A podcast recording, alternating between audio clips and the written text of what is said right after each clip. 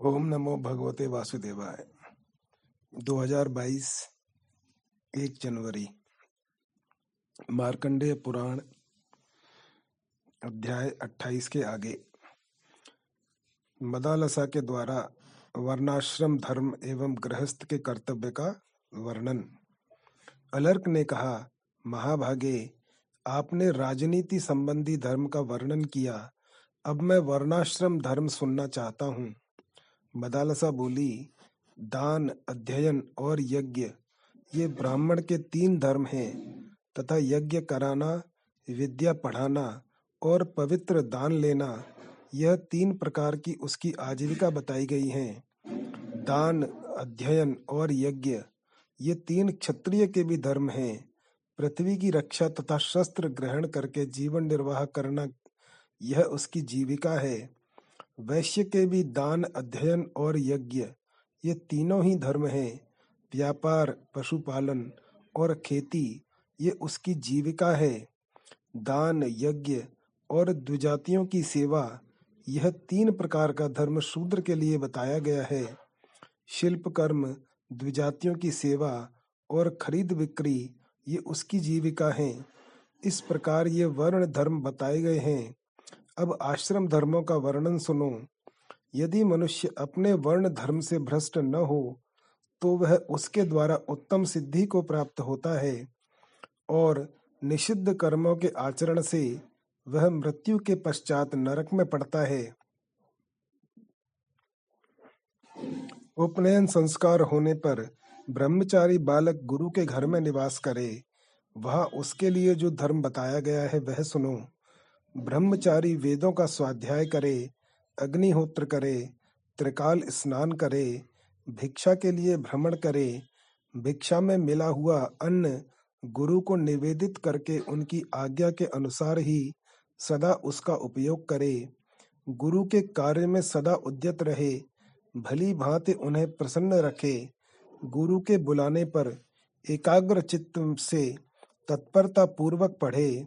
गुरु के मुख से एक दो या संपूर्ण वेदों का ज्ञान प्राप्त करके गुरु के चरणों में प्रणाम करे और उन्हें गुरु दक्षिणा देकर गृहस्थाश्रम में प्रवेश करे। इस आश्रम में आने का उद्देश्य होना चाहिए गृहस्थाश्रम संबंधी धर्मों का पालन अथवा अपनी इच्छा के अनुसार वह वानप्रस्थ या संन्यास आश्रम में प्रवेश करे अथवा वहीं गुरु के घर में सदा निवास करते हुए ब्रह्मचर्य निष्ठता को प्राप्त हो, नैष्ठिक ब्रह्मचारी बन जाए, गुरु के न रहने पर उनके पुत्र की और पुत्र के न रहने पर उनके प्रधान शिष्य की सेवा करे। अभिमान शून्य होकर ब्रह्मचर्य आश्रम में रहे। जब गृहस्थ आश्रम में आने को इच्छा लेकर ब्रह्मचर्य आश्रम से निकले, तब अपने अनुरूप निरोग स्त्री से विधि पूर्वक विवाह करे। वह स्त्री अपने समान गोत्र और प्रवर की न हो, उसके किसी अंग में न्यून अधिकता अथवा कोई विकार न हो, गृहस्थाश्रम का ठीक ठीक संचालन करने के लिए ही विवाह करना चाहिए। अपने पराक्रम से धन पैदा करके देवता, पितर एवं अतिथियों को भक्ति पूर्वक भली भांति तृप्त करे तथा अपने आश्रितों का भरण पोषण करता रहे। भृत्य पुत्र, कुल की स्त्रियाँ, दीन, अंध और पतित मनुष्यों को तथा पशु पक्षियों को भी यथाशक्ति अन्न देकर उनका पालन करे। गृहस्थ का यह धर्म है कि वह ऋतु काल में स्त्री सहवास करे। अपनी शक्ति के अनुसार पाँचों यज्ञों का अनुष्ठान न छोड़े। अपने विभव के अनुसार पितर, देवता, अतिथि एवं कुटुंबी जनों के भोजन करने से बचे हुए अन्न को ही स्वयं भृत्य जनों के साथ बैठकर आदर पूर्वक ग्रहण करे। यह मैंने संक्षेप से गृहस्थाश्रम के धर्म का वर्णन किया है। अब वानप्रस्थ के धर्म का वर्णन करती हूँ। ध्यान देकर सुनो। बुद्धिमान पुरुष को उचित है कि वह अपनी संतान को देखकर तथा देह झुकी जा रही है। इस बात का विचार करके आत्मशुद्धि के लिए वानप्रस्थ आश्रम में जाए। वहाँ वन के फल मूलों का उपभोग करे और तपस्या से शरीर को सुखाता रहे। पृथ्वी पर सोए, ब्रह्मचर्य का पालन करे, देवताओं, पितरों और अतिथियों की सेवा में संलग्न रहे। अग्निहोत्र, त्रिकाल स्नान तथा जटा वल्कल धारण करे। सदा योगाभ्यास में लगा रहे और वनवासियों पर स्नेह रखे। इस प्रकार यह पापों की शुद्धि तथा आत्मा का उपकार करने के लिए वानप्रस्थ आश्रम का वर्णन किया गया है। अब चतुर्थ आश्रम का स्वरूप बतलाती हूँ, सुनो। धर्मज्ञ महात्माओं ने इस आश्रम के लिए जो धर्म बतलाया है वह इस प्रकार है। सब प्रकार की आसक्तियों का त्याग, ब्रह्मचर्य का पालन, क्रोध शून्यता, जितेंद्रियता एक स्थान पर अधिक दिनों तक न रहना, किसी कर्म का आरंभ न करना, भिक्षा में मिले हुए अन्न का एक बार भोजन करना, आत्मज्ञान होने की इच्छा को जगाए रखना तथा सर्वत्र आत्मा का दर्शन करना, यह मैंने चतुर्थ आश्रम का धर्म बतलाया है। अब अन्य अन्य वर्णों तथा आश्रमों के सामान्य धर्म का वर्णन सुनो। सत्य, शौच, अहिंसा दोष दृष्टि का अभाव, क्षमा, क्रूरता का अभाव, दीनता का न होना तथा संतोष धारण करना, ये वर्ण और आश्रमों के धर्म संक्षेप से बताए गए हैं। जो पुरुष अपने वर्ण और आश्रम संबंधी धर्म को छोड़कर उसके विपरीत आचरण करता है, वह राजा के लिए दंडनीय है। जो मानव अपने धर्म का त्याग करके पाप कर्म में लग जाते हैं। उनकी उपेक्षा करने वाले राजा के इष्ट और आपूर्त धर्म नष्ट हो जाते हैं। बेटा, गृहस्थ धर्म का आश्रय लेकर मनुष्य इस संपूर्ण जगत का पोषण करता है और उससे मनोवांछित लोगों को जीत लेता है। पितर, मुनि, देवता, भूत, मनुष्य, कृमि, कीट, पतंग, पशु, पक्षी तथा असुर ये सभी गृहस्थ से ही जीविका चलाते हैं। उसी के दिए हुए अन्न पान से तृप्ति लाभ करते हैं। तथा क्या यह हमें भी कुछ देगा? इस आशा से सदा उसका मुँह तकते रहते हैं। वत्स। वेदत्रयी रूप धेनु सबकी आधारभूता है। उसी में संपूर्ण विश्व प्रतिष्ठित है। तथा वही विश्व की उत्पत्ति का कारण मानी गई है। ऋग्वेद उसकी पीठ यजुर्वेद उसका मध्य भाग तथा सामवेद उसका मुख और गर्दन है। इष्ट और आपूर्त धर्म ही उसके दो सींग हैं। अच्छी अच्छी सूक्तियाँ ही उस धेनु के रोम हैं। शांति कर्म गोबर और पुष्टि कर्म उसका मूत्र है।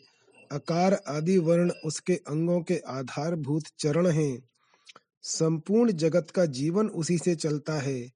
वह वेदत्रयी रूप धेनु अक्षय है। उसका कभी क्षय नहीं होता। स्वाहा, स्वधा वशटकार तथा हंतकार, ये उसके चार स्तन हैं। स्वाहा रूप स्तन को देवता, स्वधा को पितर, वशटकार को मुनि तथा हंतकार स्तन को मनुष्य सदा पीते हैं। इस प्रकार यह त्रयमयी धेनु सबको तृप्त करती है। जो मनुष्य उन देवता आदि की वृत्ति का उच्छेद करता है, वह अत्यंत पापाचारी है। उसे अंधता मिश्र एवं तामिश्र नरक में गिरना पड़ता है, जो इस धेनु को इसके देवता आदि बछड़ों से मिलाता है और उन्हें उचित समय पर पीने का अवसर देता है। वह स्वर्ग में जाता है। अतः बेटा, जैसे अपने शरीर का पालन पोषण किया जाता है उसी प्रकार मनुष्य को प्रतिदिन देवता, ऋषि, पितर, मनुष्य तथा अन्य भूतों का भी पोषण करना चाहिए। इसलिए प्रातः काल स्नान करके पवित्र हो, एकाग्र चित्त से जल द्वारा देवता, ऋषि, पितर और प्रजापति का तर्पण करना चाहिए। मनुष्य फूल, गंध और धूप आदि सामग्रियों से देवताओं की पूजा करके आहुति के द्वारा अग्नि को तृप्त करे, तत्पश्चात बलि दे। ब्रह्मा और विश्व देवों के उद्देश्य से घर के मध्य भाग में बलि, पूजोपहार अर्पण करे। पूर्व और उत्तर के कोण में मनवंतर की बलि के लिए बलि प्रस्तुत करे। पूर्व दिशा में इंद्र को, दक्षिण दिशा में यम को, पश्चिम में वरुण को, तथा उत्तर में सोम को बलि दे। घर के दरवाजे पर धाता और विधाता के लिए बलि अर्पण करे, घर के बाहर चारों ओर अर्यमा देवता के निमित्त बलि प्रस्तुत करे, निशाचरों और भूतों को आकाश में बलि दे, गृहस्थ पुरुष एकाग्र चित्त हो दक्षिण दिशा की ओर मुँह करके तत्परता पूर्वक पितरों के उद्देश्य से पिंड दे, तदनंतर विद्वान पुरुष जल लेकर उन्हीं उन्हीं स्थानों पर उन्हीं उन्हीं देवताओं के उद्देश्य से आचमन के लिए जल छोड़े।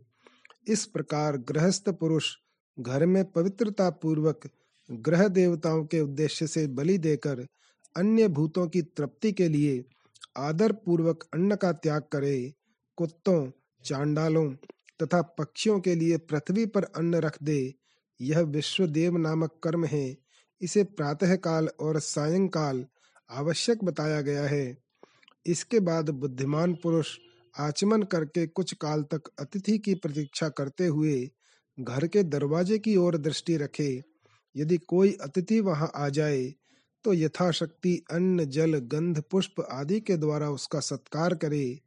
अपने ग्रामवासी पुरुष को या मित्र को अतिथि न बनाए, जिसके कुल और नाम आदि का ज्ञान न हो, जो उसी समय वहाँ उपस्थित हुआ हो, भोजन की इच्छा रखता हो थका मांदा आया हो, अन्न माँगता हो, ऐसे अकिंचन ब्राह्मण को अतिथि कहते हैं।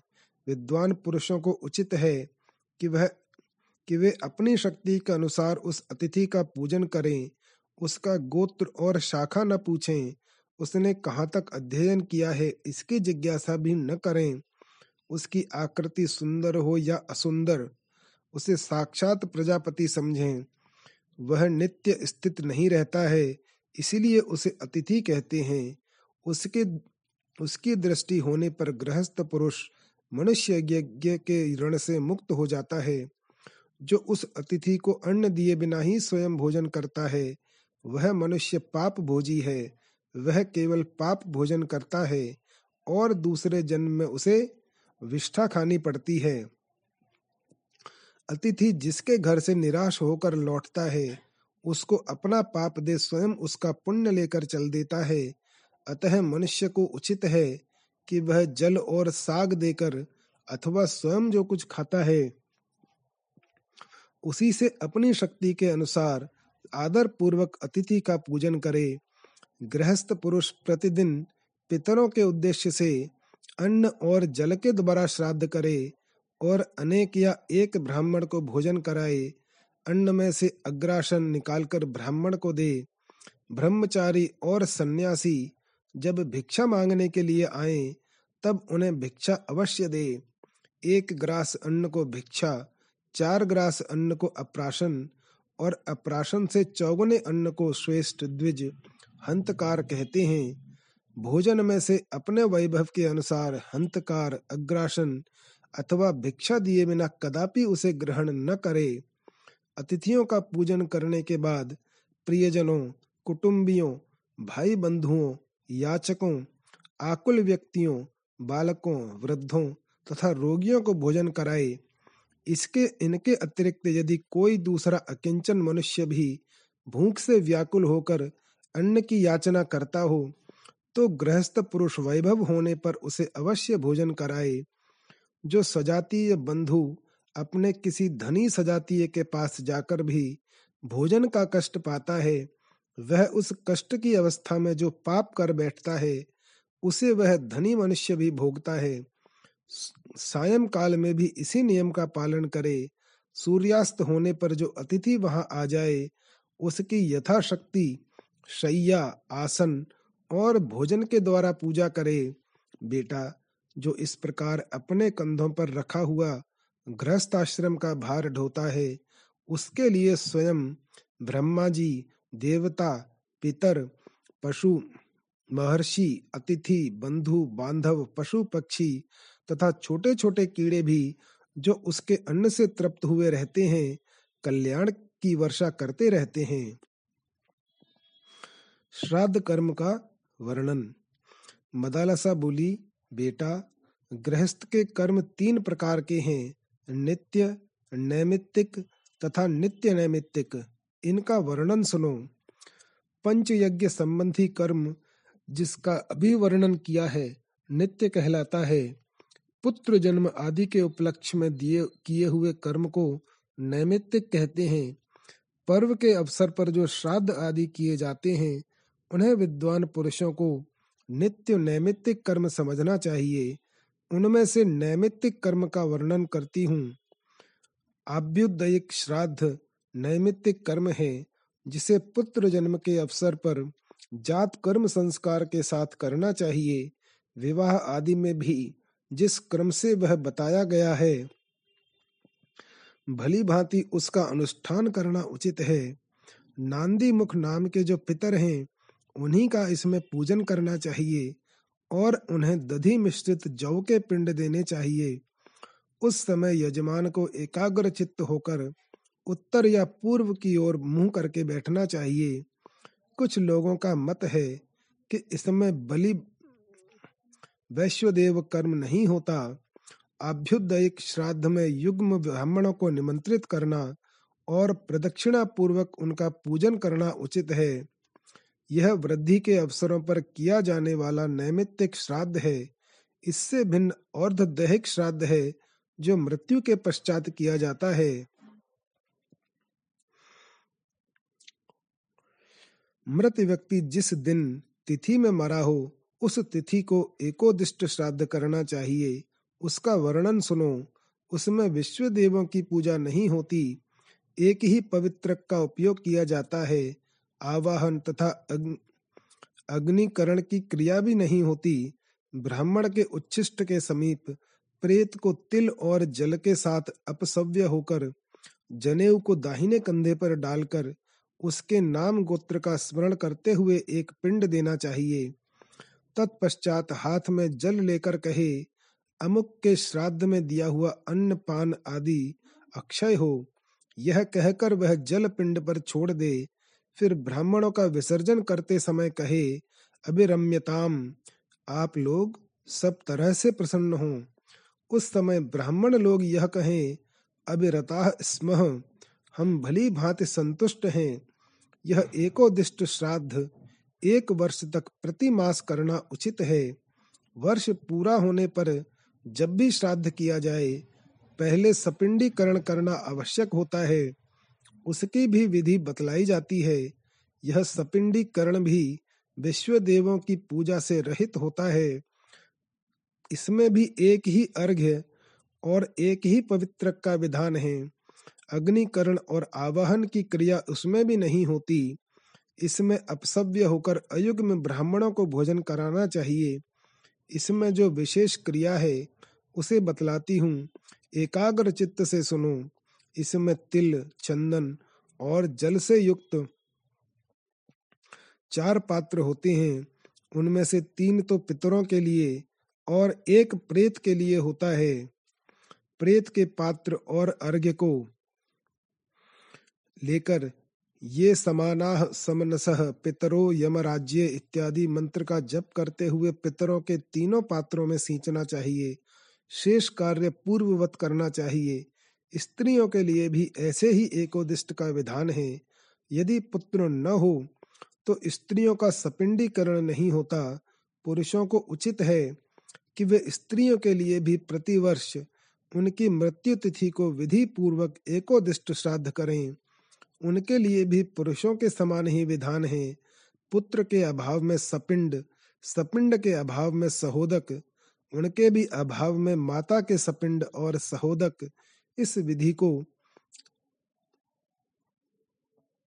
पूर्ण करें। जिसके कोई पुत्र नहीं है, उसका श्राद्ध उसके दौहित्र कर सकते हैं। पुत्री के पुत्र नाना का नैमित्तिक श्राद्ध करने के भी अधिकारी हैं, जिनकी ध्वजा मुष्यायण संज्ञा है।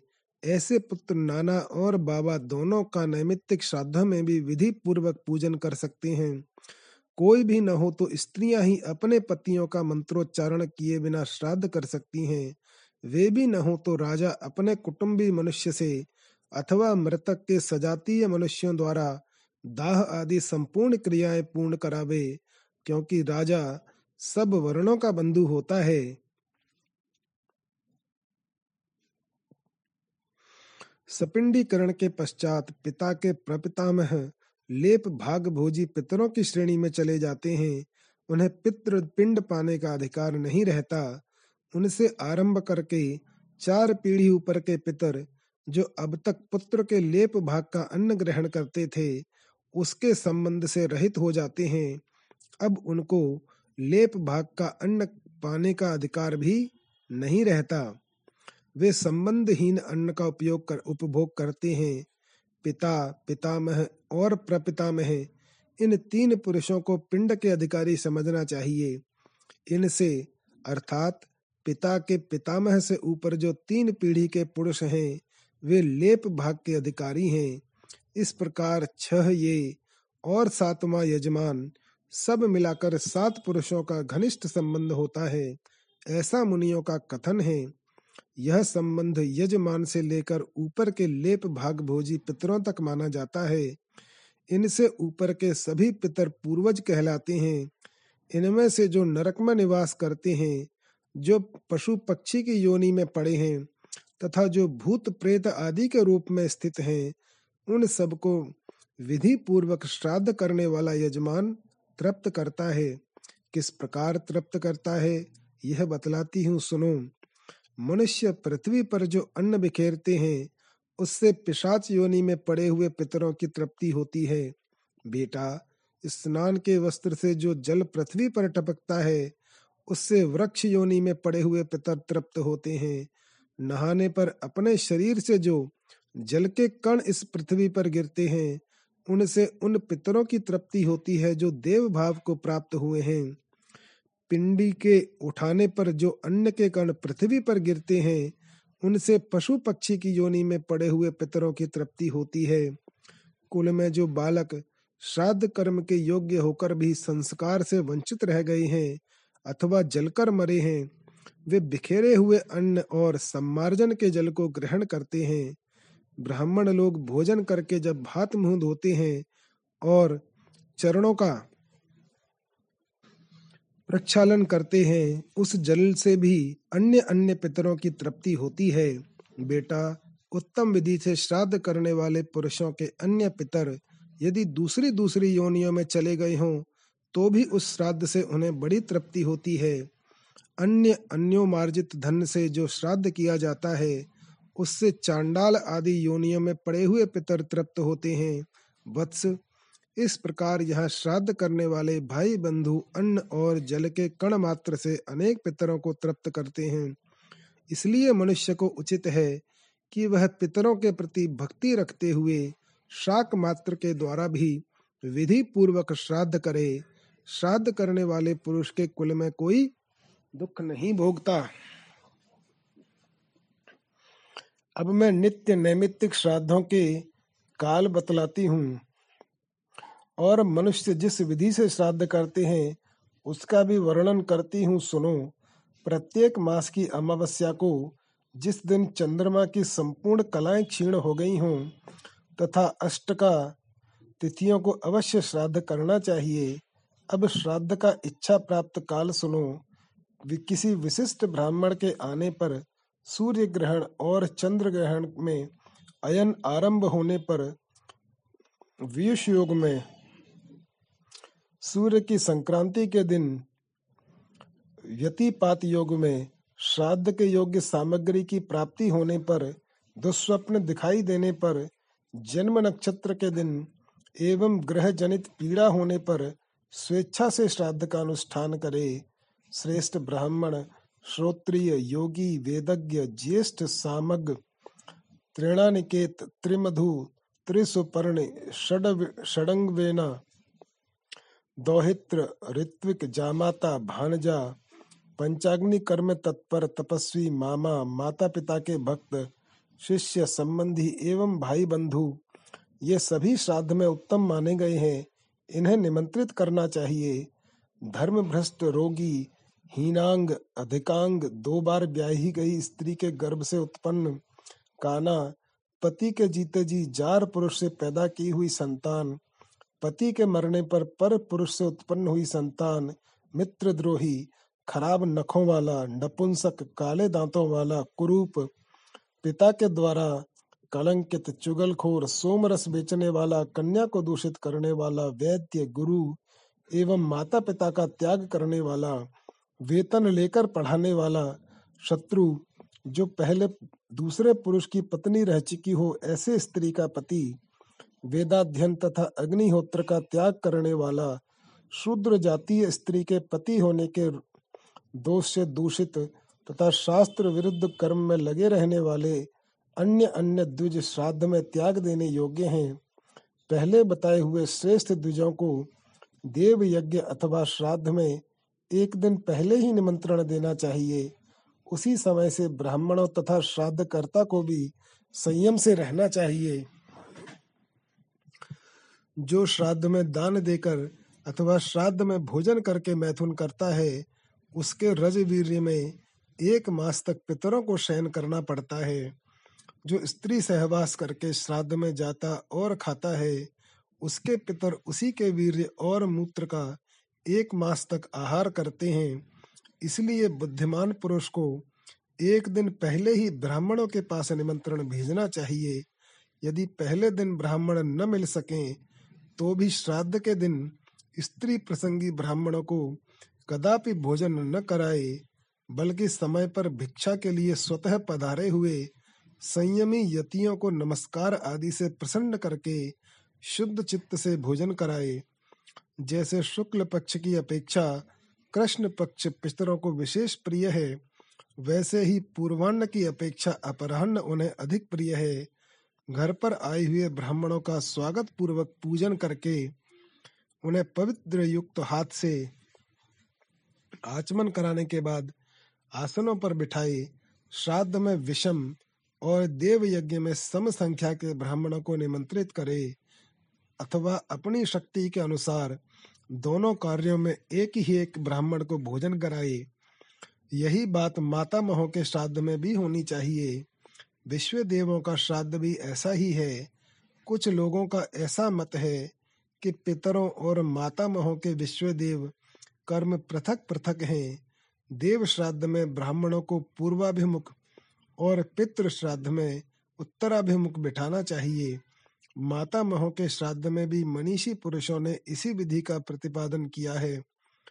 पहले ब्राह्मणों को बैठने के लिए कुश देकर विद्वान पुरुष अर्घ आदि से उनकी पूजा करे, फिर उन्हें पवित्रक आदि दे। उनसे आज्ञा लेकर मंत्रोच्चारण पूर्वक देवताओं का आवाहन करे। तत्पश्चात जौ और जल आदि से विश्व देवों को अर्घ्य देकर गंध, पुष्प, माला, जल, धूप और दीप आदि विधि पूर्वक निवेदन करे। पितरों के लिए ये सारी वस्तुएँ अपसव्य होकर प्रस्तुत करनी चाहिए। पितृ श्राद्ध में बैठे हुए ब्राह्मणों को आसन के लिए द्विगुण भुग्न दोहरे मुड़े हुए कुश देकर उनकी आज्ञा ले। विद्वान पुरुष मंत्रोच्चारण पूर्वक पितरों का आवाहन करे और अपसव्य होकर पितरों की प्रसन्नता के लिए तत्पर हो, उन्हें अर्घ्य निवेदन करे। उसमें जौ के स्थान पर तिलों का उपयोग करना चाहिए। तदनंतर ब्राह्मणों के आज्ञा देने पर अग्नि कार्य करे, नमक और व्यंजन से रहित अन्न लेकर विधि पूर्वक अग्नि में आहुति दे। अग्नये कव्य वाहनाय स्वाहा, इस मंत्र से पहली आहुति दे। सोमाय पितृमते स्वाहा, इस मंत्र से दूसरी आहुति दे। तथा यमाय प्रेत पतये स्वाहा, इस मंत्र से तीसरी आहुति को अग्नि में डाले। आहुति से बचे हुए अन्न को ब्राह्मणों के पात्र में परोसे, फिर पात्र में हाथ का सहारा दे विधि पूर्वक कुछ और अन्न डाले, एवं कोमल वचनों में प्रार्थना करे कि अब आप लोग सुख से भोजन कीजिए। फिर उन ब्राह्मणों को चाहिए कि वे एकाग्र चित्त एवं मौन होकर सुख पूर्वक भोजन करें। जो जो अन्न उन्हें अत्यंत प्रिय लगे, वह वह तुरंत उनके सामने प्रस्तुत करे। उस समय क्रोध को त्याग दे और ब्राह्मणों को आग्रह पूर्वक प्रलोभन दे दे भोजन कराए। उनके भोजन काल में रक्षा के लिए पृथ्वी पर तिल और सरसों बिखेरे और रक्षोग्न मंत्रों का पाठ करे, क्योंकि श्राद्ध में अनेक प्रकार के विघ्न उपस्थित होते हैं। जब ब्राह्मण लोग पूर्ण भोजन कर लें तो पूछें, क्या आप लोग भली भांति तृप्त हो गए? इसके उत्तर में ब्राह्मण कहे हाँ हम पूर्ण तृप्त हो गए। फिर उनकी आज्ञा लेकर पृथ्वी पर सब और कुछ अन्न बिखेरे। इसी प्रकार आचमन करने के लिए एक एक ब्राह्मण को बारी बारी से जल दे। तत्पश्चात फिर उनकी आज्ञा ले। मन, वाणी और शरीर को संयम में रखकर तिल सहित संपूर्ण अन्न से पितरों के लिए पृथक पृथक पिंड दे। यह पिंडदान ब्राह्मणों के उच्छिष्ट के समीप ही कुशों पर करना चाहिए। फिर पितृ तीर्थ से उन पिंडों पर एकाग्र चित्त से जल दे। इसी प्रकार माता मह आदि के लिए भी विधि पूर्वक पिंड दान देकर गंध नाला आदि के साथ आचमन के लिए जल दे। अंत में यथाशक्ति दक्षिणा देकर ब्राह्मणों से कहे, सुस्वधा अस्तु। यह श्राद्ध कर्म भली भांति संपन्न हो। ब्राह्मण भी संतुष्ट होकर तथास्तु कहें, फिर विश्व देव संबंधी ब्राह्मणों से कहे, हे विश्व देवगण आपका कल्याण हो, आप लोग प्रसन्न रहें। तब ब्राह्मण लोग तथास्तु कहें, इसके बाद उनसे आशीर्वाद की याचना करे और प्रिय वचन कहते हुए भक्ति पूर्वक प्रणाम करके उन्हें विदा दे। दरवाजे तक उन्हें पहुँचाने के लिए पीछे पीछे जाए। और उनकी आज्ञा लेकर लौटे। तदनंतर नित्य क्रिया करे और अतिथियों को भोजन कराए। किन्हीं किन्हीं श्रेष्ठ पुरुषों का विचार है कि यह नित्य कर्म भी पितरों के ही उद्देश्य से होता है। दूसरे लोग ऐसा कहते हैं कि इससे पितरों का कोई संबंध नहीं है। शेष कार्य पूर्ववत करे। किन्हीं किन्हीं का मत है कि पितरों के लिए पृथक पाक बनाकर श्राद्ध करना चाहिए। कुछ लोगों का विचार है, ऐसा नहीं करना चाहिए। इसके बाद यजमान अपने भृत्य आदि के साथ अवशिष्ट अन्न भोजन करे। धर्मज्ञ पुरुष को इसी प्रकार एकाग्र चित्त होकर पितरों का श्राद्ध करना चाहिए। और जिस प्रकार ब्राह्मणों को संतोष हो, वैसी चेष्टा करनी चाहिए। श्राद्ध में दौहित्र, कुतप और तीन तिल ये तीन अत्यंत पवित्र माने गए हैं। श्राद्ध में आए ब्राह्मणों की तीन बातें छोड़ देनी चाहिए। क्रोध, मार्ग का चलना और उतावली। बेटा, श्राद्ध में चांदी का पात्र बहुत उत्तम माना गया है। उसमें चांदी का दर्शन या दान अवश्य करना चाहिए। सुना जाता है पितरों ने चांदी के पात्र में ही गौरूप धारणी पृथ्वी से स्वधा का दोहन किया था। अतः पितरों को चांदी का दान अभीष्ट एवं प्रसन्नता बढ़ाने वाला है। श्राद्ध में विहित और निषिद्ध वस्तु का वर्णन तथा गृहस्थोचित सदाचार का निरूपण। मदालसा कहती है, बेटा भक्ति पूर्वक लाई हुई कौन वस्तु पितरों को प्रिय है और कौन वस्तु अप्रिय? इस बात का वर्णन करती हूँ, सुनो। हविष्यान से पितरों को एक मास तक तृप्ति बनी रहती है। गाय का दूध अथवा उसमें बनी हुई खीर उन्हें एक वर्ष तक तृप्त रखती है। जिस कन्या का विवाह गौरी अवस्था में हुआ है, उससे उत्पन्न पुत्र से और गया के श्राद्ध से पितर अनंत काल तक तृप्त रहते हैं, इसमें तनिक भी संदेह नहीं है। अन्नों में श्यामाक, सामा राज श्यामाक प्रसाती का, नीवार और पौष्कल ये पितरों को तृप्त करने वाले हैं। जौ, धान, गेहूँ, तिल, मूंग, सरसों, कंगनी, कोदो और मटर, ये बहुत ही उत्तम है। मकई, काला उड़द, विप्रूषी और मसूर, ये श्राद्ध कर्म में निन्नत माने गए हैं। लहसुन, गाजर, प्याज, मूली, सत्तू, रस और वर्ण से हीन अन्य अन्य वस्तुएँ गांधारिक लौकी, खारा नमक, लाल गोंद, भोजन के साथ पृथक नमक, ये श्राद्ध में वर्जित हैं। इसी प्रकार जिसको वाणी से कभी प्रशंसा नहीं की जाती, वह वस्तु श्राद्ध में निषिद्ध है। सूद में मिला हुआ, पतित मनुष्यों के यहाँ से आया हुआ, अन्याय से तथा कन्या को बेचने से प्राप्त किया हुआ धन श्राद्ध के लिए अत्यंत निंदित है।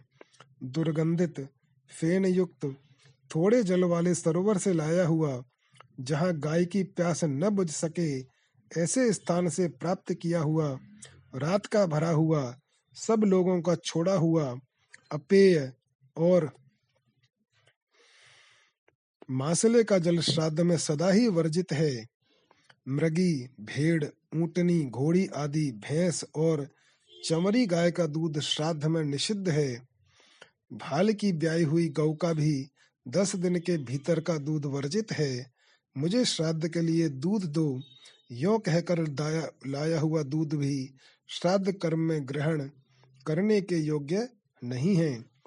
जहाँ बहुत से जंतु रहते हों, जो रूखी और आग से जली हुई हो, जहाँ अनिष्ट एवं दुष्ट शब्द सुनाई पड़ते हों, जो भयानक दुर्गंध से भरी हो, ऐसी भूमि श्राद्ध कर्म में वर्जित है। कुल का अपमान तथा हिंसा करने वाले कुलाधम ब्रह्म हत्यारा रोगी, चांडाल, नग्न और पातकी, ये अपनी दृष्टि से श्राद्ध कर्म को दूषित कर देते हैं। नपुंसक, जाति बहिष्कृत, मुर्गा, ग्रामीण सुअर, कुत्ता और राक्षस भी अपनी दृष्टि से श्राद्ध को नष्ट कर देते हैं। इसलिए चारों ओर से ओट करके श्राद्ध करे। पृथ्वी पर तिल बिखेरे, ऐसा करने से श्राद्ध में रक्षा होती है।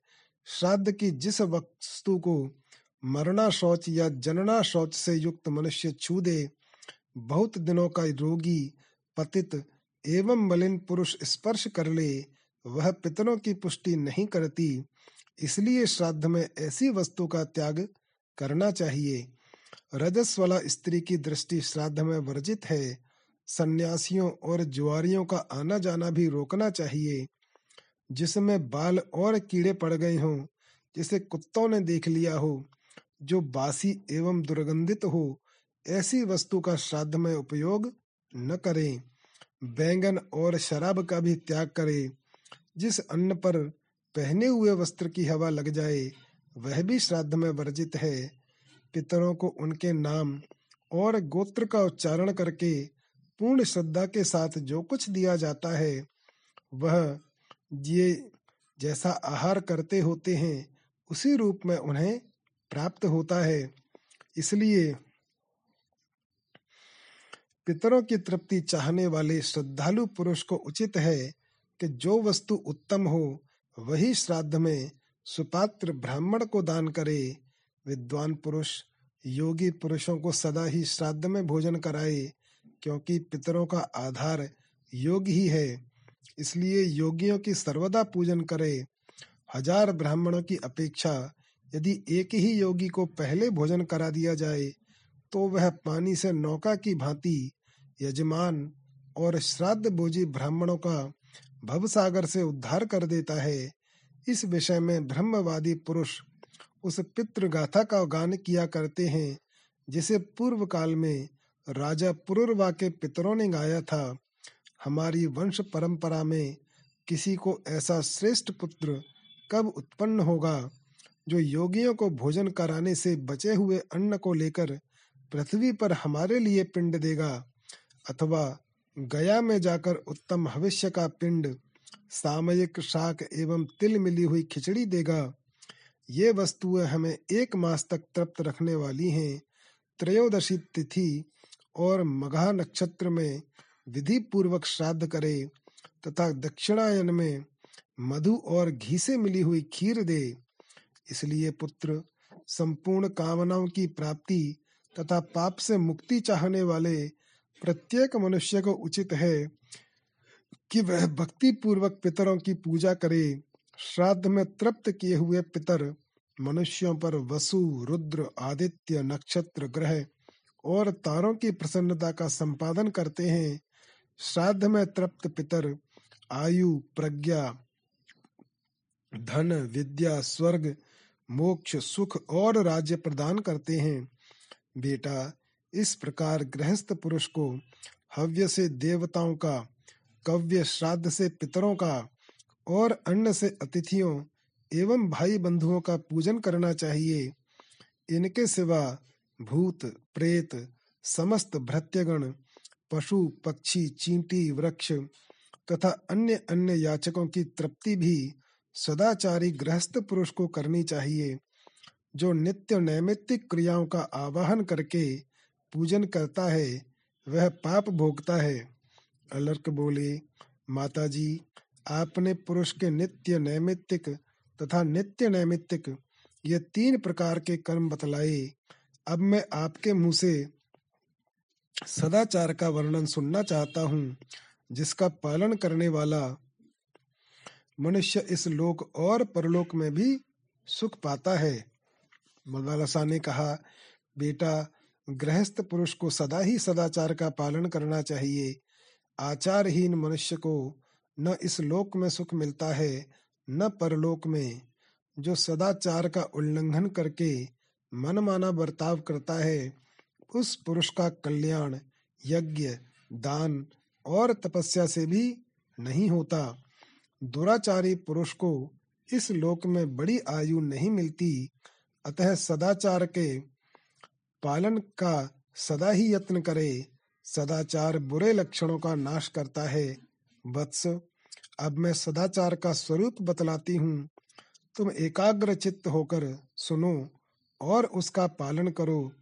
गृहस्थ को धर्म, अर्थ और काम तीनों के साधन का यत्न करना चाहिए। उनके सिद्ध होने पर उसे इस लोक और परलोक में भी सिद्धि प्राप्त होती है। मन को वश में करके अपनी आय का एक चौथाई भाग पारलौकिक लाभ के लिए संग्रहित करे। आधे भाग से नित्य नैमित्तिक कार्यों का निर्वाह करते हुए अपना भरण पोषण करे तथा एक चौथाई भाग अपने लिए मूल पूंजी के रूप में रखकर उसे बढ़ावे। बेटा, ऐसा करने से धन सफल होता है। इसी प्रकार पाप की निवृत्ति तथा पारलौकिक उन्नति के लिए विद्वान पुरुष धर्म का अनुष्ठान करे। ब्राह्म मुहूर्त में उठे, उठकर धर्म और अर्थ का चिंतन करे। बेटा ऐसा करने से धन सफल होता है।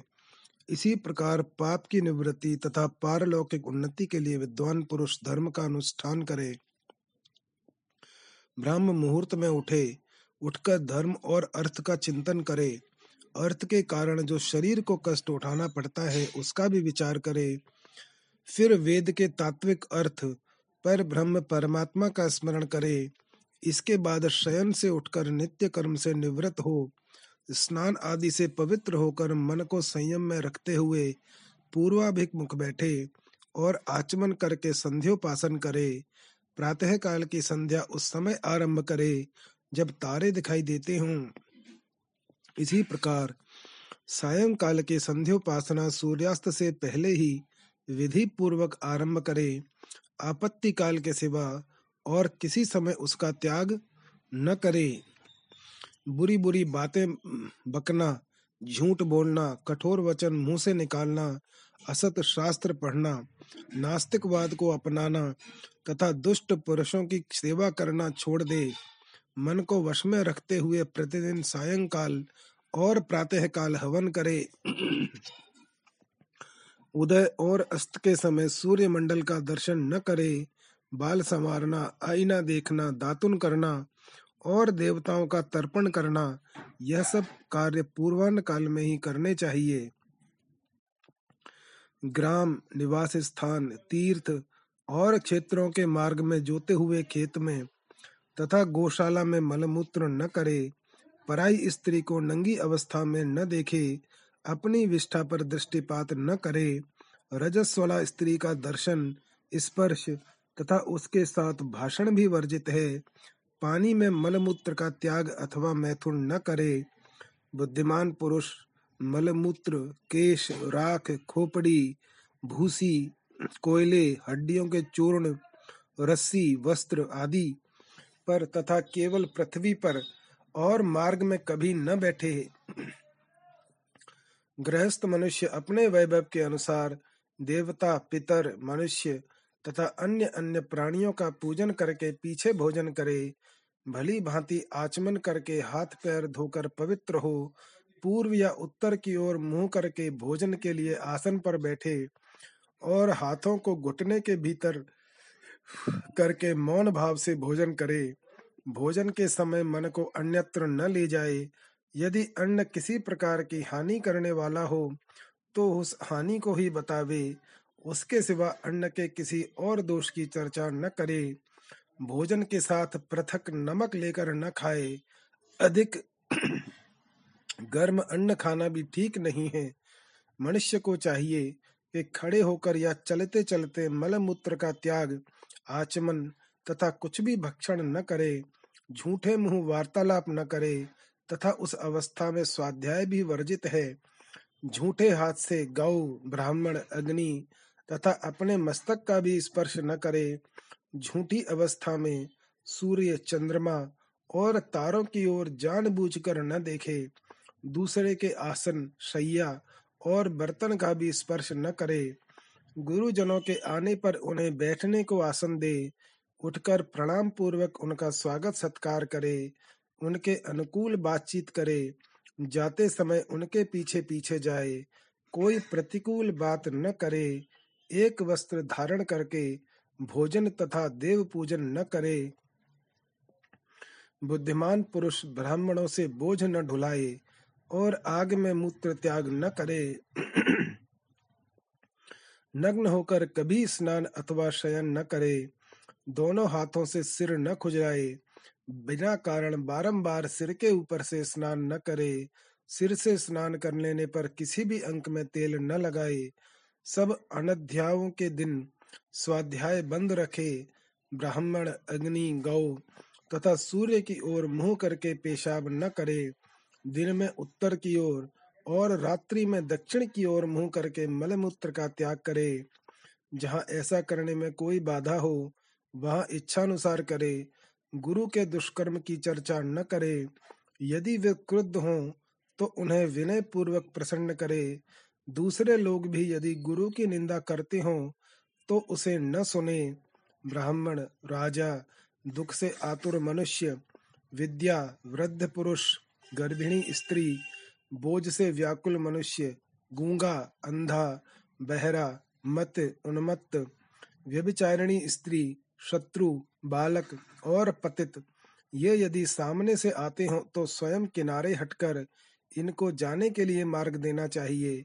विद्वान पुरुष, देवालय चैत्य वृक्ष चौराहा, विद्या, वृद्ध, पुरुष, गुरु और देवता, इनको दाहिने करके चले, दूसरे के धारण किए हुए जूते और वस्त्र स्वयं न पहने, दूसरों के उपयोग में आए हुए यज्ञोपवीत, आभूषण और कमंडलों का भी त्याग करे। चतुर्दशी, अष्टमी, पूर्णिमा तथा पर्व के दिन तेलाभ्यंग एवं स्त्री सहवास न करे। बुद्धिमान मनुष्य कभी पैर और जंगा फैलाकर न खड़ा हो, पैरों को न हिलाए और पैर को पैर से न दबाए, किसी को चुभती बात न कहे, निंदा और चुगली छोड़ दे, दंभ, अभिमान और तीखा व्यवहार कदापि न करे, मूर्ख, उन्मत्त, व्यसनी, कुरूप, मायावी, हीनांग तथा अधिकांग मनुष्यों को खिल्ली न उड़ाए। पुत्र और शिष्य को शिक्षा देने के लिए आवश्यकता होने पर उन्हीं को दंड दे, दूसरों को नहीं। आसन को पैर से खींचकर न बैठे। सायं काल और प्रातः काल पहले अतिथि का सत्कार करके फिर स्वयं भोजन करे। वत्स सदा पूर्व या उत्तर की ओर मुँह करके ही दातुन करे। दातुन करते समय मौन रहे। दातुन के लिए निषिद्ध वृक्षों का परित्याग करे। उत्तर और पश्चिम की ओर सिर करके कभी न सोए, दक्षिण या पूर्व दिशा की ओर ही मस्तक करके सोए। दुर्गंधि युक्त जल में स्नान न करे, रात्रि में न नहाए, ग्रहण के समय रात्रि में भी स्नान करना बहुत उत्तम है। इसके सिवा अन्य समय में दिन में ही स्नान का विधान है। स्नान कर लेने के बाद हाथ या कपड़े से शरीर को न मले, बालों और वस्त्रों को न फटकारे विद्वान पुरुष बिना स्नान किए कभी चंदन न लगाए, लाल रंग बिरंगे और काले रंग के कपड़े न पहने, जिसमें बाल, थूक या कीड़े पड़ गए हों, जिस पर कुत्ते की दृष्टि पड़ी हो, जिसको किसी ने चाट लिया हो, और अथवा जो सार भाग निकाल लेने के कारण दूषित हो गया हो, ऐसे अन्न को न खाए, बहुत देर के बने हुए और बासी भात को त्याग दे पीठी साग, ईख के रस और दूध की बनी हुई वस्तुएँ भी यदि बहुत दिनों की हो तो उन्हें न खाए। सूर्य के उदय और अस्त के समय शयन न करे। बिना नहाए, बिना बैठे अनमयस्क होकर शैया पे बैठकर या सोकर केवल पृथ्वी पर बैठकर बोलते हुए एक कपड़ा पहनकर तथा भोजन की ओर देखने वाले पुरुषों को न देकर मनुष्य कदापि भोजन न करे सवेरे शाम दोनों समय भोजन की यही विधि है। विद्वान पुरुष को कभी पराई स्त्री के साथ समागम नहीं करना चाहिए, पर स्त्री संगम मनुष्यों के इष्ट मूर्त और आयु का नाश करने वाला है। इस संसार में पर स्त्री समागम के समान मनुष्य को आयु का विधातक कार्य दूसरा कोई नहीं है। विघातक कार्य दूसरा कोई नहीं है। देव पूजा अग्निहोत्र गुरुजनों को प्रणाम तथा भोजन भली भांति आचमन करके करना चाहिए। स्वच्छ, फेन रहित, दुर्गंध शून्य और पवित्र जल लेकर पूर्व या उत्तर की ओर मुँह करके आचमन करना चाहिए। जल के भीतर की, घर की बाम्बी की, चूहे के बिल की और शौच से बची हुई ये पाँच प्रकार की मिट्टियाँ त्याग देने योग्य है। हाथ पैर धोकर एकाग्र चित्त से मार्जन करके घुटनों को समेटकर दो बार इन मुँह के दोनों किनारों को पहुँचे फिर संपूर्ण इंद्रियों और मस्तक का स्पर्श करके जल से भली भांति तीन बार आचमन करे। इस प्रकार पवित्र होकर समाहित चित्त से सदा देवताओं, पितरों और ऋषियों की क्रिया करनी चाहिए। थूकने, खखारने और कपड़ा पहनने पर बुद्धिमान पुरुष आचमन करे। छींकने, चाटने, वमन करने, थूकने आदि के पश्चात आचमन, गाय के पीठ का स्पर्श, सूर्य का दर्शन करना तथा दाहिने कान को छू लेना चाहिए। इनमें पहले के अभाव में दूसरा उपाय करना चाहिए। दांतों को न कटकटाए, अपने शरीर पर ताल न दे। दोनों संध्याओं के समय अध्ययन, भोजन और शयन का त्याग करे। संध्या काल में मैथुन और रास्ता चलना भी निषिद्ध है। बेटा पूर्व काल में पूर्वान्न काल में देवताओं का मध्यान्ह काल में मनुष्यों, अतिथियों का तथा अपराह्न काल में पितरों का भक्ति पूर्वक पूजन करना चाहिए। सिर से स्नान करके देव कार्य या पितृ कार्य में प्रवृत्त होना उचित है। पूर्व या उत्तर की ओर मुँह करके क्षौर कराए। उत्तम कुल में उत्पन्न होने पर भी जो कन्या किसी अंग से हीन, रोगिणी, विकृत रूप वाली, पीले रंग की अधिक बोलने वाली तथा सबके द्वारा निंदित हो, उसके साथ विवाह न करे, जो किसी अंग से हीन न हो, जिसकी नासिका सुंदर हो तथा जो सभी उत्तम लक्षणों से सुशोभित हो, वैसी ही कन्या के साथ कल्याणकामी पुरुष को विवाह करना चाहिए। पुरुष को उचित है कि स्त्री की रक्षा करे दिन में शयन और मैथुन न करे दूसरों को कष्ट देने वाला कार्य न करे किसी जीव को पीड़ा न दे। रज, रजस्वला स्त्री चार रातों तक सभी वर्ण के पुरुषों के लिए त्याज्य है। यदि कन्या का जन्म रोकना हो तो पांचवी रात में भी स्त्री सहवास न करे छठी रात आने पर स्त्री के पास जाए, क्योंकि युग्म रात्रियाँ ही इसके लिए श्रेष्ठ हैं। युग्म रात्रियों में स्त्री सहवास से पुत्र का जन्म होता है, और अयुग्म रात्रियों में गर्भाधान करने से कन्या उत्पन्न होती है। अतः पुत्र की इच्छा रखने वाला पुरुष युग्म रात्रियों में ही स्त्री के साथ शयन करे। पूर्वान्न में मैथुन करने से विधर्मी, और संध्या काल में करने से नपुंसक पुत्र उत्पन्न होता है।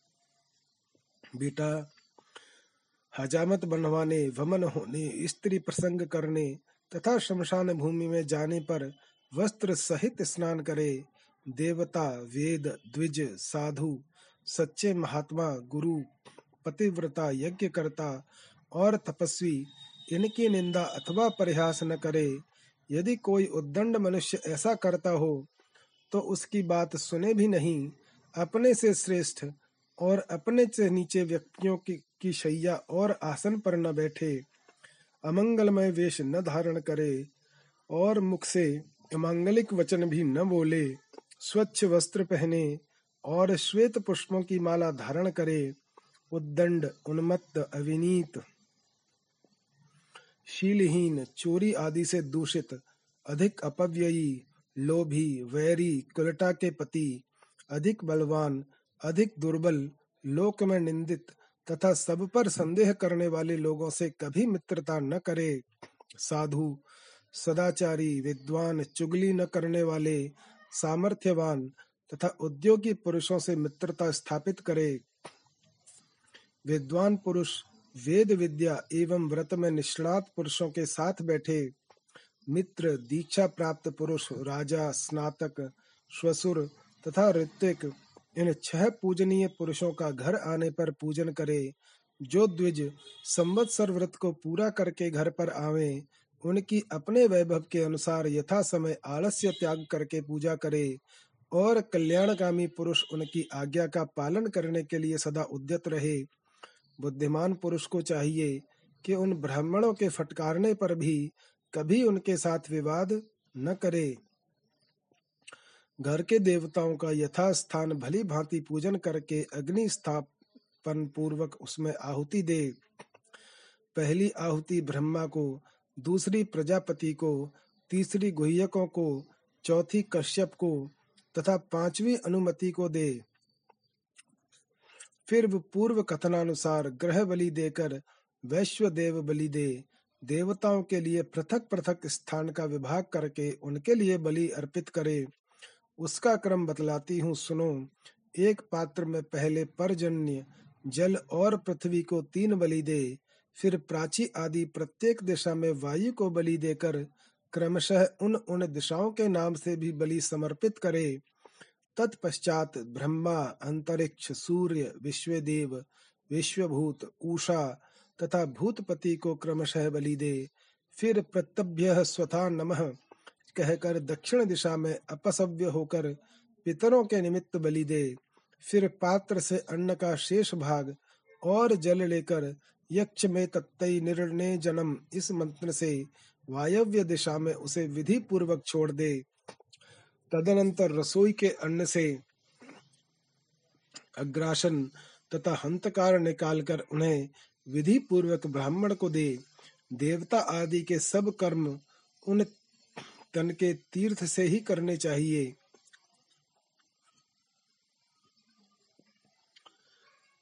ब्रह्म तीर्थ से आचमन करना चाहिए। दाहिने हाथ में अंगूठे के उत्तर ओर जो एक रेखा होती है, वह ब्रह्म तीर्थ के नाम से प्रसिद्ध है। उसी से आचमन करना उचित है। तर्जनी और अंगूठे के बीच का भाग पितृ तीर्थ कहलाता है। नांदी मुख पितरों को छोड़कर अन्य सब पितरों को उसी तीर्थ से जल आदि देना चाहिए। अंगुलियों के अग्र भाग में देव तीर्थ है, उससे देव कार्य करने का विधान है। कनिष्ठिका के मूल भाग में काय तीर्थ है, उससे प्रजापति का कार्य किया जाता है। इस प्रकार इन तीर्थों से सदा देवताओं और पितरों के कार्य करने चाहिए। अन्य तीर्थों से कदापि नहीं, ब्रह्म तीर्थ से आचमन उत्तम माना गया है। पितरों का तर्पण पितृ तीर्थ से देवताओं का देव तीर्थ से और प्रजापति का काग्र तीर्थ से करना श्रेष्ठ बताया गया है। नंदी मुख के पितरों के लिए पिंडदान और तर्पण ग्राजापत्य तीर्थ से करना चाहिए। विद्वान पुरुष एक साथ जल और अग्नि न ले, गुरुजनों तथा देवताओं की ओर पाव न फैलाए। बछड़े को दूध पिलाती हुई गाय को न छेड़े अंजलि से पानी न पिए, शौच के समय विलंब न करे, मुँह से आग न फूके, बेटा, जहाँ ऋण देने वाला धनी, वैद्य श्रोत्रिय ब्राह्मण तथा जलपूर्ण नदी ये चार न हो, वहाँ निवास नहीं करना चाहिए। जहाँ शत्रु विजयी, बलवान और धर्म परायण राजा हो, वही विद्वान पुरुष को निवास करना चाहिए।